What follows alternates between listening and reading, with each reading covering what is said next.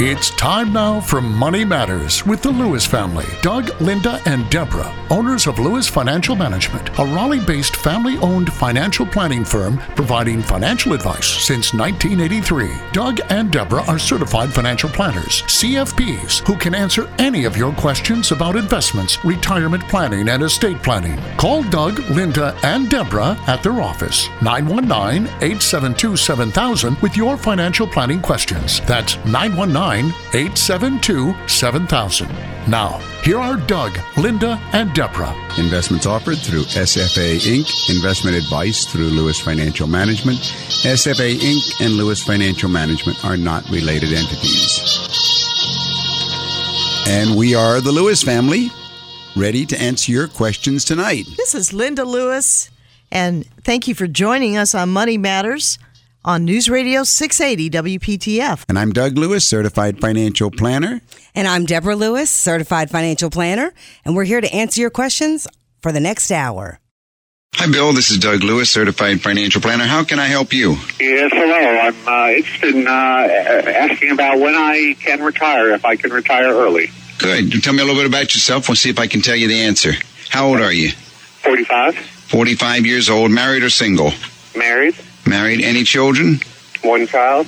Living at home? Yes. Okay. One child at home. What's your income, Bill? Uh, it's high. It's 1.5. One and a half million Yes, sir. per year. Yes. And how long is that due to last? Uh, as long as I continue to work. All right. How long? All right. Well, all right. We've got your income. Obviously, your expenses aren't a million and a half. So technically, uh, you're you're not having a problem covering your living expenses, I presume. No, not at all. Okay. Let's go to your assets. What does your investment portfolio look like? Um, I have uh, fairly extensive. I have a uh, IRA that's actually fairly fairly small with about 350. That's a SEP IRA. You got. Hang on one second. You got a SEP at three hundred and fifty thousand. Got you. I have a uh, mutual fund portfolio Okay. Of 1.5 in, in, in index funds. All right. So you've got a million and a half in mutual funds, in, in index funds. What else do you have? Uh, about uh, 100 in stock funds. Hundred thousand in in uh, in stocks or In, stock fund? uh, in, individual stocks. In stocks. funds. Okay. Uh, yes, 100 in stocks. My wife has her own portfolio of about 125 in mutual funds. All right. I have 170 in the 529 plan for my son. What's that in? Most of it's in a uh, in index funds as well, in a total stock market and a uh, 500 index fund. All right. Is that a North Carolina 529 or is it at another state? Uh, out of state, one Virginia, one Iowa. All right. I have two commercial properties Mhm. that uh, are worth uh, 1.5, of which I owe 1.2, and those cover their costs per year with rental. Got 1.2 million of, of uh, mortgage debt on that? Correct. Okay. And then uh, several other properties uh, combined worth of uh, 600, of which I owe 400, plus my personal residence, which is worth about 750, and I owe about 350. All right. So you're carrying about $2 million of debt, first of all, I notice. Yeah. And your question is, when can you retire? The question was going to ultimately turn upon financial independence, which is based upon your living expense needs. Do you have an idea what it costs to support you at your desired lifestyle?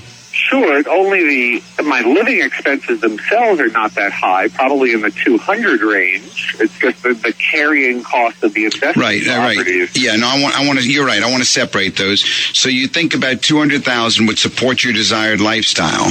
Yes. So if you have a question about retirement planning, income during retirement, sources of income, call during the week. Our number is 919-872-7000.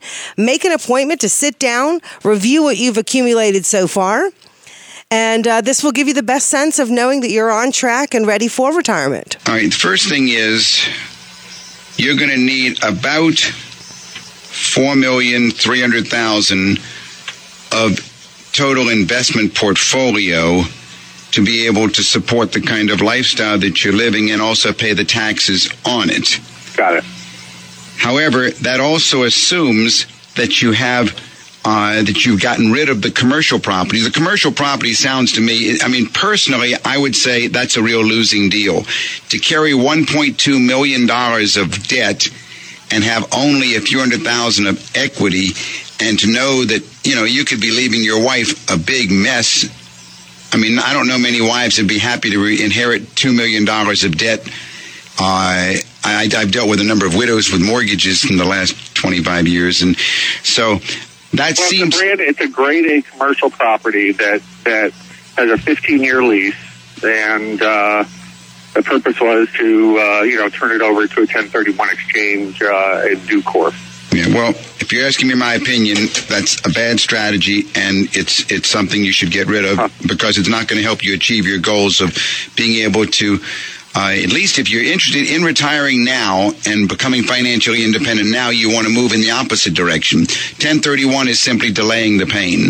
It doesn't do anything for you, and there are a number of complications that are there. Uh, the capital gain tax and so forth, you'd have to deal with it. But bottom line is how to achieve 4.3 million. Your mutual funds are a million and a half, and your SEP IRA at 350. That puts you up at a million eight five. You add the um the 125 of other mutual funds and the 100,000, 225. So you're at about two and a half million. So. So what you want to do is you want to go ahead and aggressively start what we call a pay yourself first plan to see how rapidly you could get yourself to that point. In other words, if indeed your expenses are only 200,000 and if indeed the commercial property is paying its own debt carrying cost, then you should be able to put aside a very strong amount on a monthly basis. Yeah. If you do that, working with a spreadsheet and working with a software program with the, uh, that, that, that you know that a, a decent financial planning firm should have. We, we we've got a pretty high, highly sophisticated one in our firm, but working that way, you ought to be able to come up with well, how long would it take me to accumulate 4.3 million? Now, starting with about two and a half million, you have to have some assumption of what you're gonna of what your money's gonna grow at. Mm-hmm. I would get rid of all your index funds because that, that you're doing nothing but waiting for the next disaster. Index funds are simply riding the market. And that's not why you should be in mutual funds. You should always be in mutual funds because of managers, because of men and women who give you some logic of what why you want to give them money to just sock your money away into a uh, you know into a, a fund that's going to ride the market. I've had more people come to me who show me that you know they lost half of their retirement account by riding through with index funds. So we don't want to we don't want to be that way. We want to be we want to have a, a philosophy of asset management that is proactive, not reactive. Our number in Raleigh is 872 7000. That's USA 7000. But right now, I think that you're what's what's basically missing in everything you've got is that you don't have any asset have an allocation. Yeah, there is no asset. right. Yeah, I mean, it's just uh, it's all hit and miss. And I mean, you've done a great job of accumulating, but if the if your goal is to retire, how are we going to get there sooner than later, right? Or you want to protect yourself on the downside, on the loss side, not to go ahead and just uh, think of the upside or think of the accumulation side. Right. And so there needs to be an overall asset allocation model superimposed upon what you have and what you will be putting in. Now, the other part of the equation is your SEP at your age is going to also require a strategy to help support you. Yeah. That can be done. The IRS does allow you an exception, even though you'd be under 59 and a half. There is a way that we have clients get by that using Section 72T. But again, everything is based upon how it's all allocated according to some model that you're comfortable with or that we're comfortable with is going to go ahead and do what you what we what we think it's going to do and then move along in that in that direction. The other thing I don't like is I don't know why you've got $100,000 in individual stocks. I wouldn't have you in any individual stocks. I'm not a I'm not a professional stock picker, so uh, So then how did you pick are- 'em? Uh, these are companies that I've come, become familiar with that uh, I wanted to wanted to invest in. Uh huh. Well, generally, we tell people don't don't that's do why that. There's, that's why there's so little there because I really do not feel comfortable doing. That. Yeah, uh, almost always we advise people never invest uh, individual stocks and never invest in companies that you think you know a lot about. All the Krispy Kreme employees really learned that lesson not long ago. I've had more IBMers in the last 20 years who have groaned as they've learned that lesson than you can imagine. Mm-hmm. Uh, because no one ever knows, and if they do know, the market's already priced it. There's nothing that you would know that others aren't, that, you know, that, that the professional mutual fund managers aren't knowing. Sometimes it's cool to own stocks, but it's a risky Yeah. posture as you go But forward, where right? else would you diversify here? I'm, I mean, you, you just think the index funds are too low risk? I mean, too less of not aggressive. No, no, no, no, no. Too high risk, not too low risk. So, So, I wouldn't do that. Are you t- saying uh, to to go into a stock mutual funds versus stock individual stocks? No. No, there, there are three different things we're talking about at the same time. You can buy an individual stock, or you can buy into a mutual fund, which is a basket of maybe a hundred stocks, Right. or you can buy into a basket of mutual a basket of stocks, a mutual fund that has a manager. Right. Right. And there's a major difference. And one, both of the mutual funds will give you diversification, which is safer than the individual stock. Because the only reason you ever buy a stock is because you're waiting to sell it. You never buy a stock because it's, it has no value on its own. It's, it's a worthless piece of paper. It has no, it has no value according to the IRS. If you lose it, you tear it up or anything, as opposed to a bond or something which is a debt security. So on the other hand, if you have a mutual fund, you don't really own. Well, I mean, t- legally you own a fund, but what you really are doing is you're putting money in the hands of a, of a manager, of a trader, who's making the decisions for you of when to buy or when to sell. hmm So yes, I do think diversification is the crucial issue. The question then comes to how many different mutual funds, and there are other investment types that I like, by the way. I think you should have REITs in your portfolio. There should be real estate investments in a portfolio. I have a millions of dollars in real estate portfolio. In REITs, well, not in REITs, but in real estate. As, Uh, well, as again- a segment of my portfolio. well, again, that's the same, that's exactly the same problem. There it is again. Anytime you own anything individually, you're the guru. And that means you think you're smarter than the other guy. And at least in my case, I'm convinced I'm not smarter than the other guy. I'm convinced that if I try to be the winner, whether it's in Las Vegas, whether it's buying a piece of real estate or whether it's buying a stock, there's somebody out there who's smarter than I, and I'm waiting for an accident to happen. And I've seen it happen to so many hundreds and hundreds of clients through the years that I'm pretty convinced that's what happens. But the REITs are very different. If you go into a mutual fund where there are managers that are trading commercial REITs, buying and selling and holding them for the, then you're not you're not the owner of the of the of the building. You're not carrying the debt. You don't have any any any debt liability. Do you see the difference? Yes, of course. Yes. So I don't I don't know if that helps you or not, but that's at least the the way that I would answer the question, when can I retire? As soon as you have accumulated 4.3 million and as soon as we're comfortable that it's positioned properly, then that's you know that's the way you do it. And uh, Bill, if you if you'd like further information or any other questions, give us a call at the office. That's in Okay. Raleigh, and that number is eight seven two seven thousand. That's USA seven thousand. All right. You have a good night. Thank you, Bill. We enjoyed your call. Take care. interesting call. You know, uh, obviously he's had a change in his situation, and you can tell because he's only accumulated about 1.8 million. And as he said, it wasn't that way four or five years ago, three, four years ago. Uh, but Right. with an income of a Income's million five, increased. then it looks very good if he can hold that income and get it the excess built into a portfolio properly, then he will be able to achieve his goals. You're listening to Money Matters with the Lewises on News Radio 680 WPTF. What's new in the area of investment planning? Well, Doug, people um, choosing a financial planner may have made the best decision by working with a financial planner, right? Yeah, I think so, Lynn. The the best investment decision some people ever make is to work with a financial planner because a financial planner, if you think about it, there are really about seven things that the financial planner can do. First of all, a financial planner may help you increase your investment results. And a financial planner takes the time to understand you and to understand your goals. And of course, third, a financial planner can recommend funds that fit your needs because lots of mutual funds don't. Four, a financial planner may help you decide how to allocate your assets. And a financial planner can analyze how changing conditions affect you. Six, a financial planner can work to deliver information while it's still timely.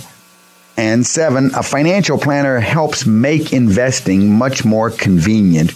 So, of all the investment decisions a person ever makes, it seems to me the most important one just might be the decision to put a certified financial planner on your side. Now, you talk about how and a planner may help you increase your investment results, Linda. You know, the famous Dalbar study, which we've talked about on the air in the past, was a 10 and a half year study of investments made in over 5,000 mutual funds, and it was conducted by the Dalbar Services. And they illustrated why it was so important because investors who used a financial planner outperformed those who didn't by over 17% in their stock funds, and they outperformed by over 21% in their bond funds. And, you know, people may ask why. Well, do it yourself investors were more likely to sell on the basis of short term bad news, and they held their funds an average 2.6 years. But professionally advised investors were more patient. They held their funds an average 3.5 years, so they gained greater opportunities for long term growth, right? Right. Holding the hands of the investors through tough times made the crucial difference.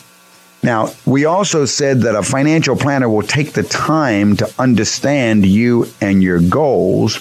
A financial planner makes it their business to learn who you are and where you are with your investment program and where you want to go.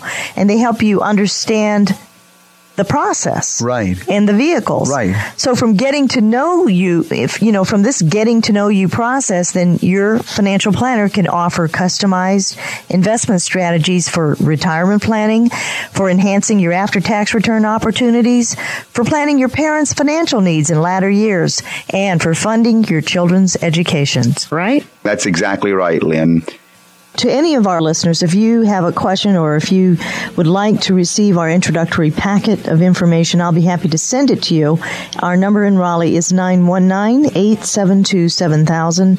That is USA 7000.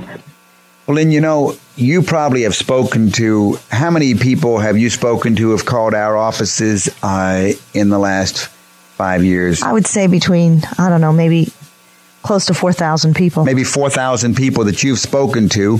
And uh, every one of them that comes in our office, you have them write down before they meet with me the list of questions that they want to have addressed, right? Right, because most people, you know, that have accumulated generally have things that they've thought about that they wish they could ask somebody. What would you say is the are the, the, the most common questions that you see people write down on their list of questions? How much should I have in my emergency fund or how much should I be saving? Or are my investments in the right vehicles? Um, should I sell my house? Uh, should I prepay my mortgage? Just, I mean, they're innumerable. Uh huh. So you think the most common ones are how much in an emergency fund? And um, what does my portfolio look what's like? What's my overall my investment portfolio look like? Right. How about retirement? Uh, yes, how can I plan for retirement? Am I doing the proper? Am I in the right direction, or am I? I am I doing the right things in planning for retirement? Do you have many people that write down questions? Will I be able to make it? Exactly. Mm-hmm. Do you? That's yeah, they wonder based on what income they have currently, are they going to be able to retire when they want to? Mm-hmm. Are they putting enough aside from their income? Right. Well, that's interesting because understanding you and your goals is, the job of the planner. Now, we also said that the planner can recommend different funds, and mutual funds offer lots of professional management and diversification and liquidity and all those good things. But how do you choose among the funds that are out there? Well, your financial planner can help you see how well a fund's objectives, uh, their track record, and their management style match your specific needs and your goals. So, usually when you work with a financial planner, you should be able to receive information on how much volatility the fund's managers will assume to achieve your objectives. Right, Doug? Yeah. You also ought to be able to get, if your planner is worth their salt, the fund's performance compared to other funds with similar objectives and how the fund is done, not only in up markets, but also in down markets. And you should see how the fund's performance is versus its respective investment indices over different time periods. And of course, you also want to know what types of stocks or bonds the fund invests in and how those securities can affect, you know, the performance of the fund. And a financial planner can help you decide how to allocate your assets owning just one fund isn't always the best strategy. Right. And, you know, we've always said don't put all your eggs in one basket. Right. So it's important to diversify your investments among a number of different funds that can reduce your overall risk. Right, Doug? Mm-hmm. Things like how many funds you need to own are questions that you have a right to know. Are two funds right? Five funds right? What percentage of your investment dollars should you put in income funds? And how much in stock funds and how much in money market and how much in domestic versus international funds. Well, all of these things are important to get a handle on and your financial planner after he learns your objectives and your time horizon and your risk tolerances can find recommendations that are tailored to your individual needs. And there are a lot of issues in de- in deciding on mutual funds other than just let's buy a fund. Your planner should inform you when there's a change in the fund's management style and and he should also help reallocate your portfolio to meet changing needs. We also stated that your financial planner can help you analyze how changing conditions affect you. Now, financial publications like to show lists of hot funds to buy now, but you know, those recommendations do change frequently. So whose list should you believe? Right. With a professional on your side, using an advisor, you can gain an understanding of how changing economic and market conditions affect your particular situation. So when you do make a change in your investment portfolio, there's a logical reason behind it. Right. Which would you prefer? The personalized services of a financial planner who you know and trust? Or generalized information from a journalist. Which is what the public generally is listening to. Right. Generalized information, buy this fund, sell this fund from a public. And people do get confused. And I, you know, I, as we were talking about all the listeners that have called over the years, people really do get confused. I had a lady call last week. She and her husband were trying to figure out where to put some retirement money. And this so called financial planner came out and sold them some whole life insurance. Wow in three years, she's never participated in her company's 401k retirement plan, and instead bought some, bought some whole, whole life insurance. So anyway, um, people do definitely need to work with a financial planner. If I can help any more, call the office. Our office number is 8727 You're listening to Money Matters with the Lewises on News Radio 680 WPTF. I was wondering if maybe we could go over a mutual fund selection checklist that might help our listeners. That's a great idea, Linda. Mutual funds really can be excellent investments for beginning investors and sophisticated investors alike. However, the decision process can take a lot more time than you have to spare, really. So, here's a quality control checklist that can help folks streamline the selection process and make the final mutual fund selection. First, do the objectives of the mutual fund you're considering meet your personal investment objective? Have you emotionally committed to leaving your money in this investment long term through the ups and downs in the market cycle? Right? That's right. Is the fund that you're considering part of a family of funds? Have you reviewed the fund's 12 month, 5 year, and 10 year track record?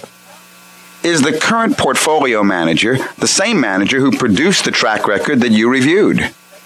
Have you reviewed the costs associated with the fund, management costs, marketing costs, acquisition costs, and liquidation costs? Do you have the privilege of telephone exchanges between mutual funds in the family?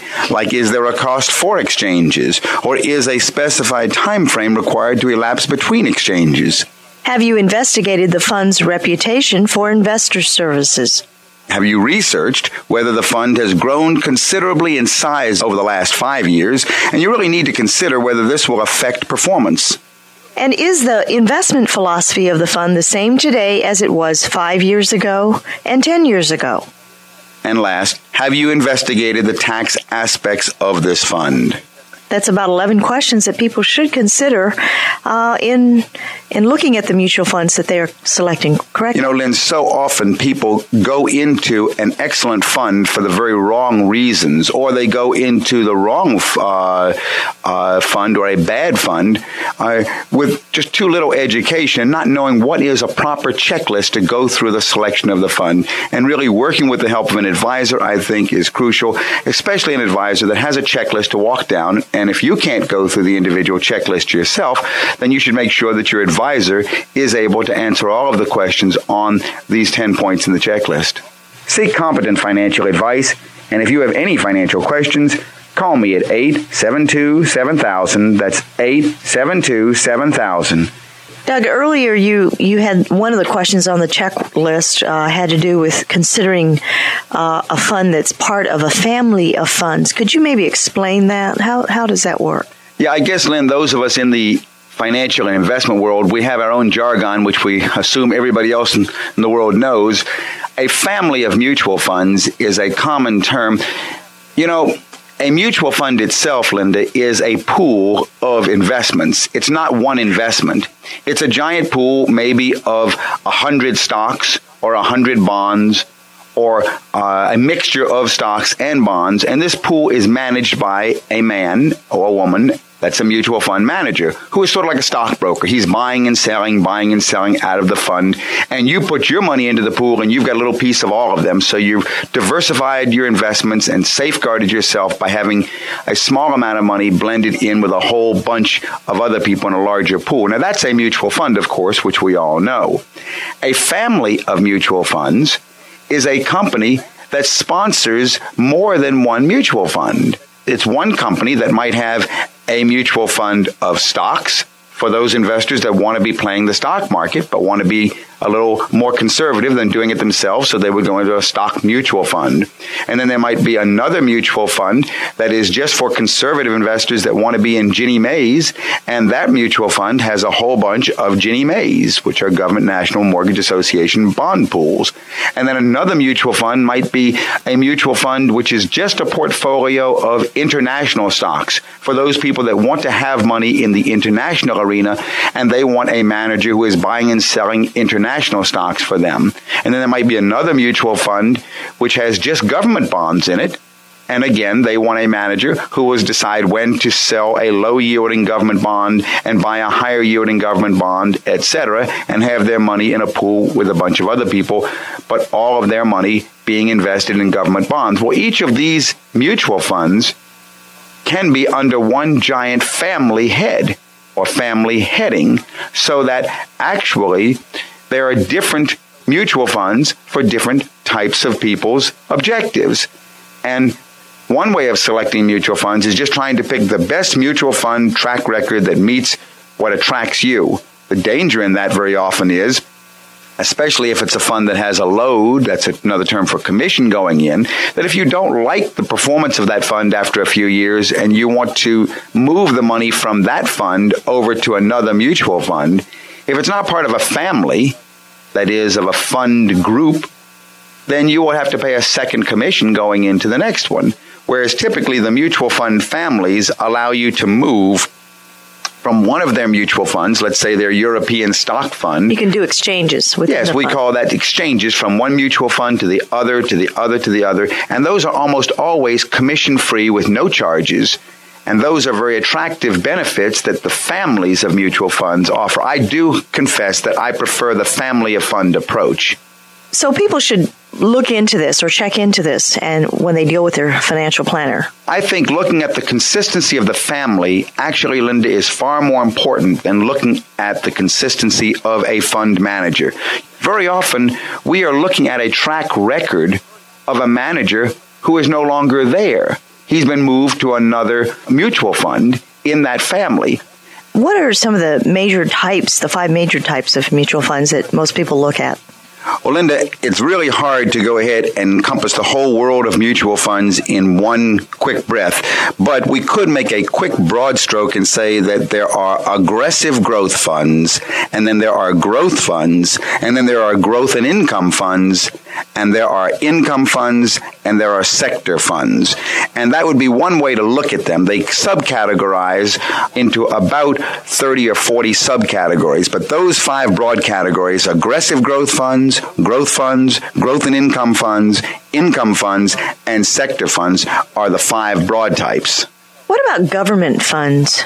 Government funds, Linda, are one of the, they would fall under the category of income funds. You see, income funds can be either, either investing in high yielding stocks or bonds, and government funds are investing in government bonds. And the aim is to achieve high current income with maximum safety of principal. Okay, thank you. You're sure welcome. If you'd like some further information, I'll be happy to send you some if you'll call the office at 872 7000 and then we can give you some more detailed assistance. Chris, this is Doug Lewis, certified financial planner. How can I help you? Well, I have a question about college funding. Okay. And uh, my question uh, has to do with about how much should you be putting in a year?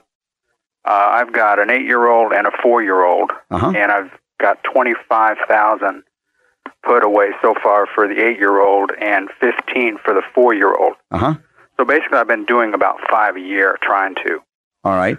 Well, and I'm I just think wondering if you know if I'm putting in too much, or should I cut? Can I cut back that, or should I actually increase it?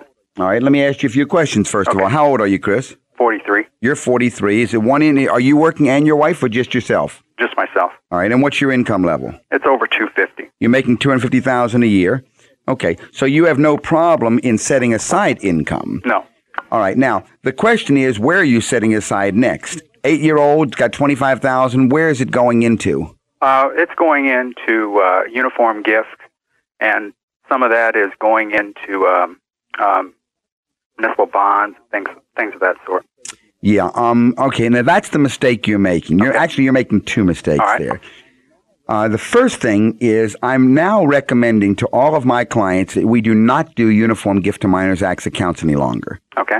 And the reason being the cost of college education.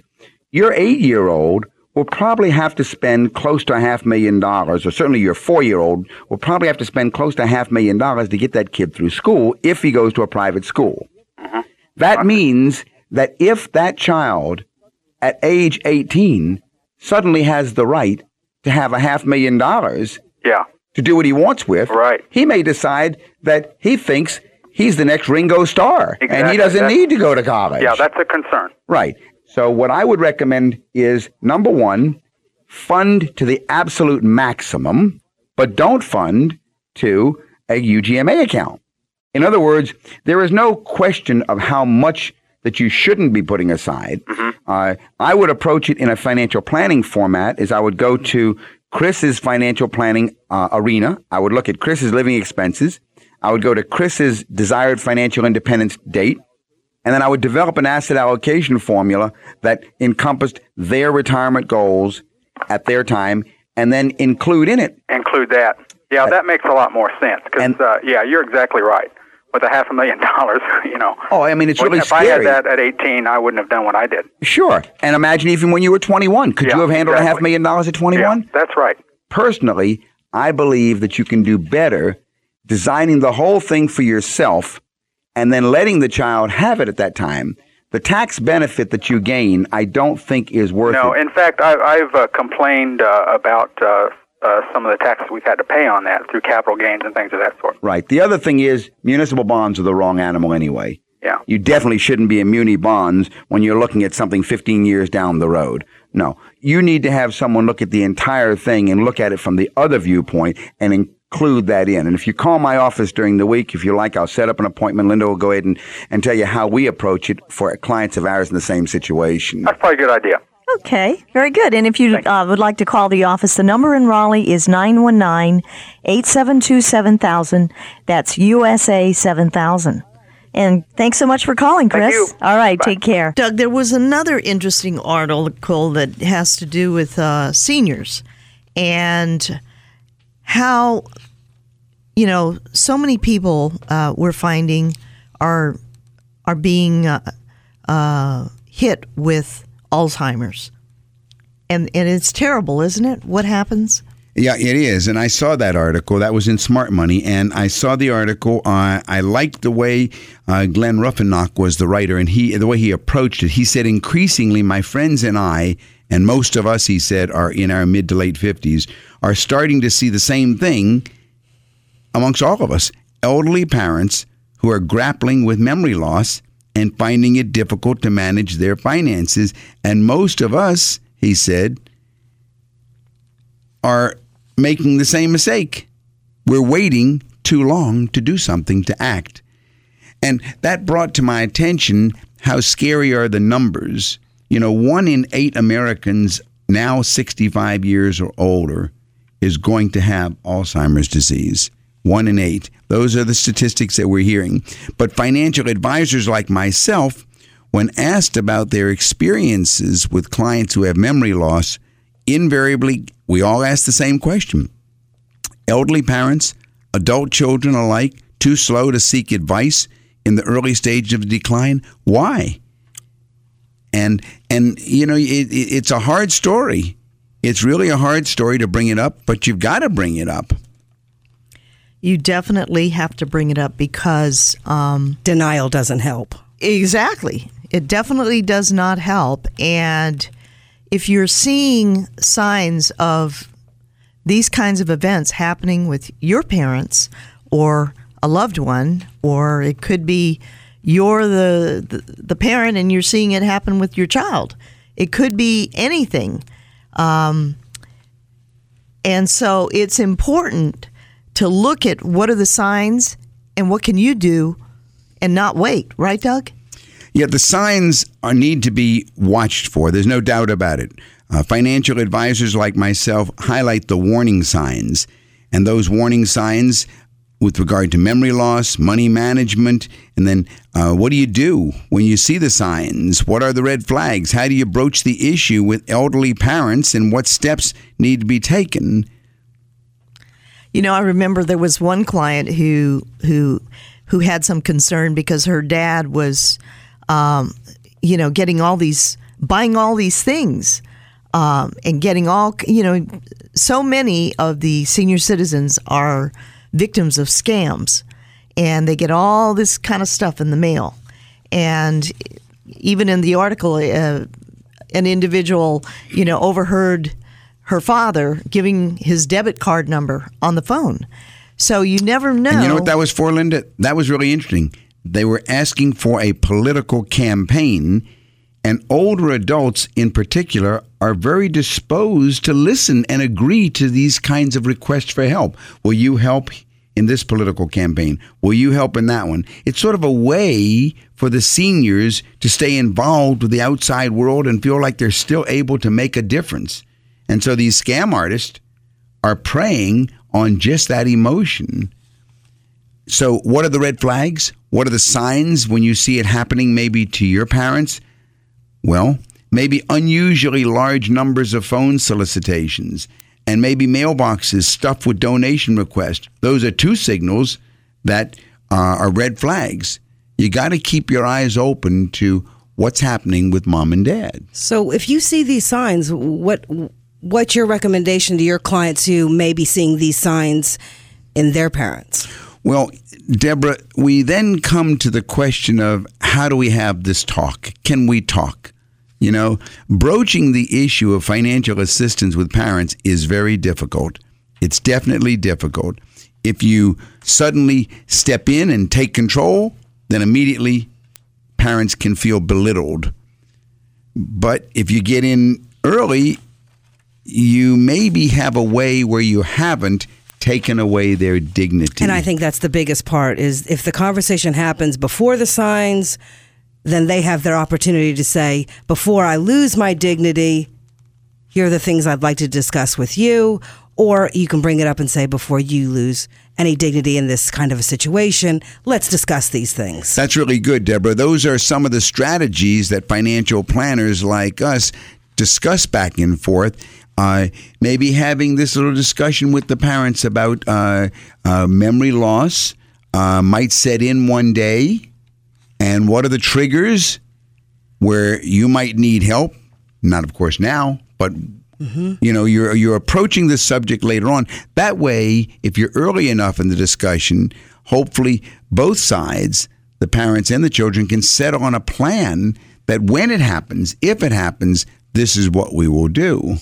And most people know of, of their friends before they have these signs that they know of their friends who have been taken advantage of. And they will often say to their child, their adult child, you know, before these things happen to me, like they did to my close Right. friend, please help me ahead of time. So this conversation, on the one hand, may be difficult to begin, but it's probably one that they're already thinking about. That's right. exactly. I want to agree with you, Debs, because uh, I'm sure that before the parent, when the parent realizes that something's happening to them, you know, they get fearful. That's right. And then uh, they get to the point where if they don't take the first step, then they're hoping that their child will take That's a step. right. That's right. Because, as you said, they don't want to lose their dignity. But on the other hand, they they know they need help, right, Doug? That's right.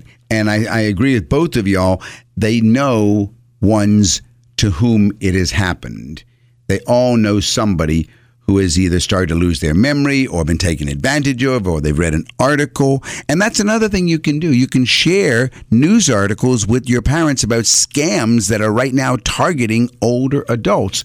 And this kind of interaction can happen at the pla- at the financial planner's office. That's a very good place for it to do. And you know, sometimes the simplest approach is best. Just point out that there comes a time, mom, dad, when you need a personal secretary. A financial secretary. Right. There comes a time, you know, there was a time when you needed to have somebody do the yard work. There's a time when you finally needed somebody to do the home repairs. There always comes a time when we all need a personal secretary.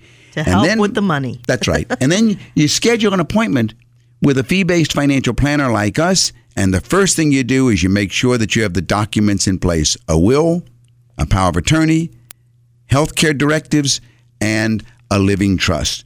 If you've got those sort of things under control, then of course you're able to proceed with the, the game plan and never confuse a power of attorney with a trust.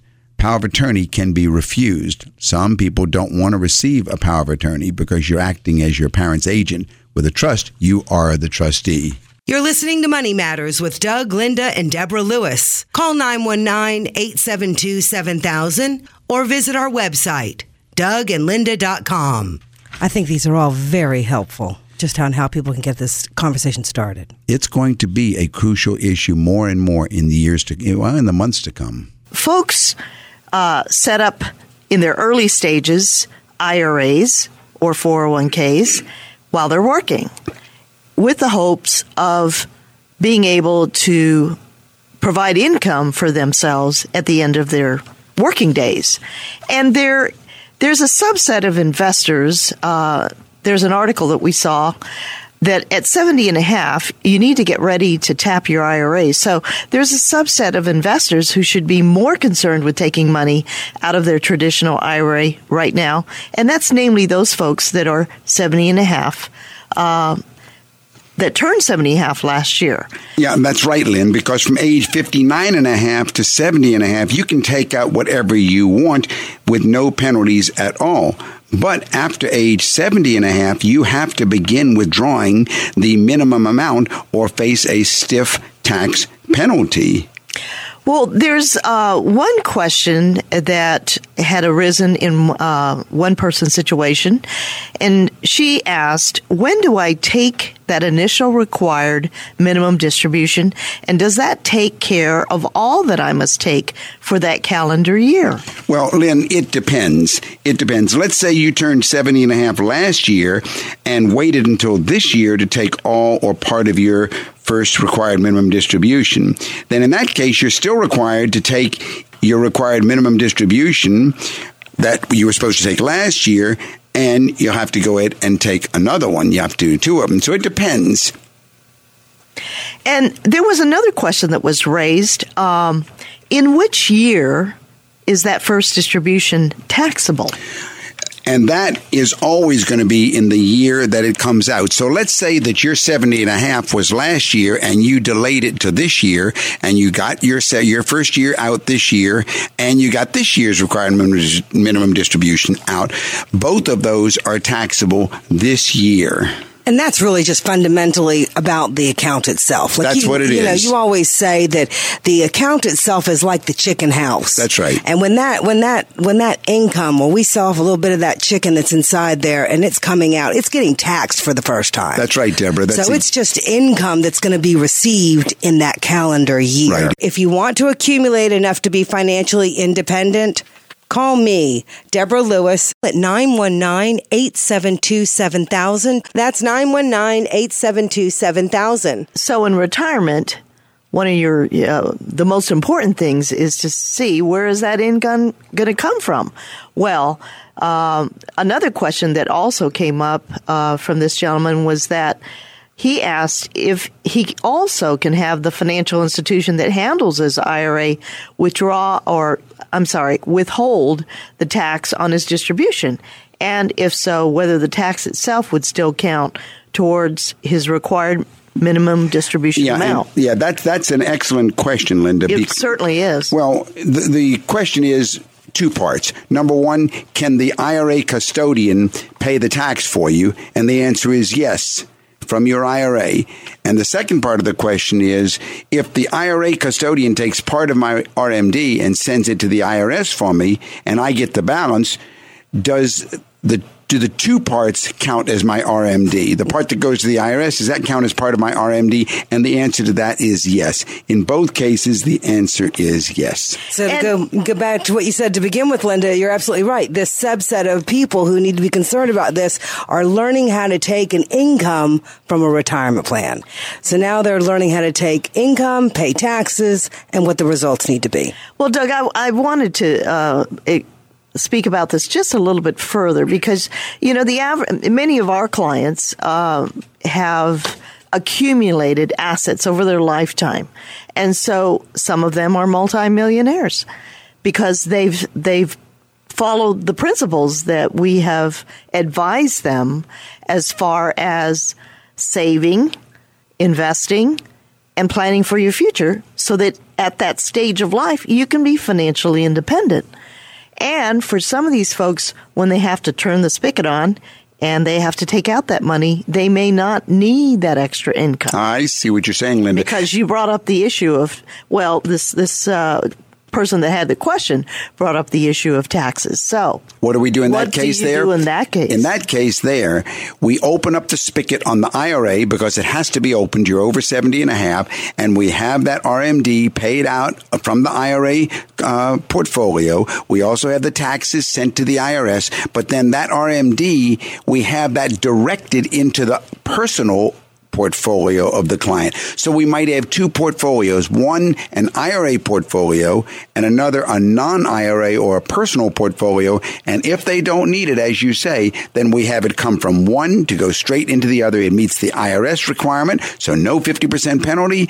And at the same time, it keeps the money all working. Wonderful. Okay, let's take a caller. Carol, I'll take your call now. How can I help you? I appreciate you taking the call, sir. All right. Got a question about living trust. Yes, ma'am. I just recently closed an estate of an uncle who died, and I was an out of state resident from where he lived. Mm-hmm. And the fees I paid for probate, to sell the house, to bonding, and everything else just horrified me because everything was set. He had a neat will. There was no question among the inheritors or anything like this. But the fees we had to pay made me look into living trust. How much was the estate, Carol? About six hundred thousand. What were the fees? I think I paid up to about twenty four thousand. That sounds about right. Okay. So I thought about the living trust, and I've been inquiring locally about this kind of thing. I've read the books on it, and it sounds good. Uh huh. But then I found out the bank says, "Well, we charge two to three percent of the value annually." Ouch! If I had five hundred thousand dollars in an estate, uh-huh. that's not out of sight because of houses today. I'm going to be paying five thousand a year, two to three percent. You're only getting half the picture. Okay. Mm-hmm. First of all, how much is the size of your estate? Probably about seven hundred thousand. What you want to do, number one, don't deal with the bank. Oh A revocable living trust does not replace a will. no, this I this. So, number two, you want to establish a revocable living trust today. hmm How's your health? Excellent. All right. You want to go ahead and identify yourself as the trustee of this trust. hmm And as the trustee, you will control everything. hmm That I understand from what I've read. What what do you own besides real estate? Oh, two hundred fifty thousand in stock, two hundred fifty thousand T bills, odds and ends and unit trusts, stuff All like that. If you want to go ahead, you can have the the ownership of your stocks and your T bills. You can have them transferred into the name of you as trustee for mm-hmm. that trust. Yeah, this I understand. Well, so far we haven't got a bank in any picture, do we? If you will call my office, I'll be happy to go ahead and help you set one of these up. We do these all the time for clients. We have uh, an attorney that either your attorney or we select an attorney who drafts the document. We then transfer the ownership of your assets into the ownership of your trust with you as trustee. Any uh, of your stocks, if they're held at a brokerage account or if they're mutual funds, we simply have the ownership changed from your name individual to trustee. But as far as the establishment of the revocable living trust, you do not have to have a bank involved at all. I'll be done. And in your revocable living trust, you should have it designated that you have the North Carolina healthcare powers of attorney provisions written, uh, written written in there. You should have living will provisions oh, put yeah, in there. I have those already. You should you should also have credit shelter trust provisions built into your revocable living trust document because, as you know, a, revo- a revocable living trust does not save estate taxes. Carol, uh, we did have one client that who within the last month, and she's a, uh, I think about 69, and she had one of these revocable living trusts set up for her, her estate. Mm-hmm. And she does not have any children, Mm-hmm. but she did incorporate the setting up of, you know, the trust and her estate planning in with her financial planning as well. Because what we find is that individuals that have accumulated a certain amount of assets want to protect it. And yeah, I'm I'm a little amazed when I retired and find out what I had. Yeah. Do you have children, Carol? No. Okay. Well, there are things that you might want to also incorporate into total financial planning, such as long term nursing care insurance protection. You want to cover asset allocation of your investments. I I don't have time on the air, but I would question right away why a lady like yourself has two hundred fifty thousand dollars in the stock market. That sounds a little risky to me. No, that's about one third of my estate. hmm Uh, but in any case, It's grown through the years. I've been planning hmm and uh, started out 20 years ago with my husband's life insurance. yeah. And uh, boy, I'm amazed at what it is now. I can't sell anything. It's all capital gains.